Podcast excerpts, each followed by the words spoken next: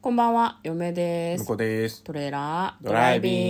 ビンング。はい、始まりました。 トレーラードライビング。この番組は映画の予告編を見た嫁と婿の夫婦が内容妄想していろいろお話していく番組となっております。運転中にお送りしているので安全運転でお願いします。はい、はい、今日もトレドラサブスタジオの方から映画の妄想をお届けしたいと思います。サクサクして。え、何がサクサクえこいつ、アイス食べてんだぜ。 いや、はい、ということ食べで、ろって言うから今日食もったんじゃねえかよ。いやいや、溶けちゃうでしょ。な、なんで収録しようとした時に袋を破いたんだろうなと思 って。持ったまま何何をしようっていうのと思って。いや、直前までちょっとエアコンのない部屋に 閉じ込められていたの閉じで、込めてないですよ暑いなと。やめてくさださいよ。開封したなら普通に食べればいいでしょ。い。はい、じゃあ行きましょう。時間がないん だよ。時間がないのにいつもと違うことをしないで。はい、今日妄想する作品はこちらです。G メン2023年8月25日公開120分の作品となっておりますあ。結構長いね。 2時間だね、うんこちらは、えっと、コミックスが原作の作品ですね、はいでえっと、キングプリンスのメンバーとして活躍した岸優太さんが映画初主演を務めたというような作品となっておりますまずは予告編の方を復習して内容の方を妄想していきたいと思いますなんかヤンキーがいっぱいいるみたいな学校に、まあ、その主人公が転校してくるんですけど、まあ、彼が転校してきたことによってなんかすごいいろいろ物議を醸すみたいななんか先輩と構想するのかそれとも他の学校とか他のクラスの人と構想するのか分かんないけどめちゃめちゃ喧嘩してました、うんうん。で女の子たちはなんて言うんですかねこう特攻服みたいなのを着てるヤンキーの子がいっぱいいて、えー、と田な田中圭とかコーラ健吾とかも出てましたねはいということで内容の方妄想していきましょうトレーラードライビングはい。いやー、なるほどね。これ、やっぱ、ごめんなさい、こう、ちょっと、なんか主演の人を差し置いてあれですけど、やっぱ吉岡里帆さんいいっすよね。吉岡里帆さんいいですねいいっすよね吉岡里帆さんはねぶっ飛んでんだよななんかネジの外れた演技するんですよ ねちょっとね私はねあのこれ「カルテット」っていうドラマを見てて思ったんだけど、あーありましたねはいはいはいサブイボが立つんですよねゾッとするんですよ ねあのいい意味でって言って許されるか分かんないけど、なんかおかしい演技がうますぎるんだよな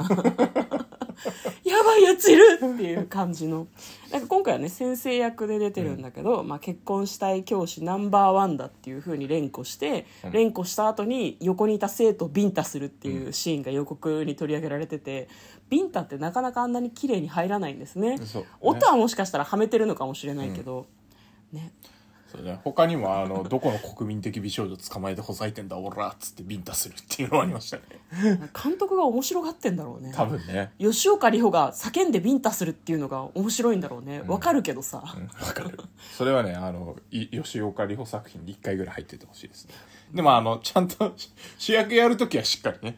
主役やってで,、なん脇かやるときああいう脇ぶっ役や飛んるだ時なんか飛び道具みたいな感じで使われがちだよいねやーすごい大好きですねねあの使われ方の吉岡さん大好きですね、そう地位面の話を全然してないけどなんかその目が見えない、うんえー、と人の役でなんかけ警察官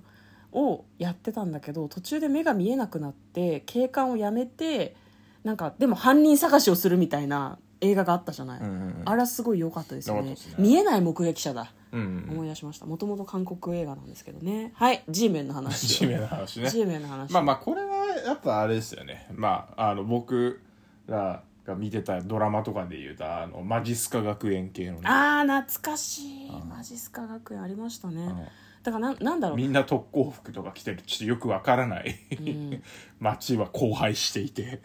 ね、なんかでヤンキーがこう学校の中で抗争を繰り広げてるみたいな設定の話だったけどなんかでもなんかノリはね悪くなさそうだったよね楽しそうにしてたからね、なんかね明るく喧嘩するみたいな感じだってね、そんな重い感じじゃなくてでも終盤はなんか人質取られたりとかしてたから、うんうんうんちょっと重いシーンもあるかもしれないけどギャグバイオレンスみたいな感じなんでしょうね、きっとねだから最後も結局ちょっとなんか面白な感じで勝って終わりみたいな感じがするけどね、なんかでも主人公はなんか強そうだったよねそうそうお前なんでそんな強いんだみたいに言われてたから、チートキャラなのかしらねじゃあ主人公が最後の最後まで主人公は戦わないのかもしれない意外とラスボスとああなるほどね、でみんなになんてことするんだって言ってみんなが全員ボコボコにされた後に小指一本とかで敵を倒して ワンパンマンじゃんそうそうそうワンパンマンみたいな展開なんじゃないかなワンパンマンって漫画があるんですよ、はいアニメもあるか、うんそういう感じなんじゃないかなと思いなるほまどすまあいいじゃないですかねねでさそうでか最後ラスボス倒して帰ってきて、うんいつも通り吉岡さんにバコンって頭はじかれてそるうっそうてそいううね普段はその力をね発揮するタイミングがない、人のためにそういう力を発揮するっておとい、いううねこ、とは吉岡さんに叩かれれば叩かれるほど蓄積されていっているのではえ何 そういう力がシステムなのそういうシステムかもしれないあれに叩かれれば叩かれるほど強くなっていってるけど一度解放するとゼロに戻るっていうなるほどねそういう可能性もまあありますね、ってなると結構吉岡さん大事な大事キャラです、ね、大事なキャラクターですね。はい、ということはで今日は、えー、何ですかねそれガツンとみかんを食べている婿と一緒にお送りしま した。いや G メンをちゃんと言えよ暑いんでね皆さんもねアイスとか食べてお腹冷やさないように気をつけ G てメくンのださい話をしてるね。はいということで嫁と向こうのトレーラードライビングもあったね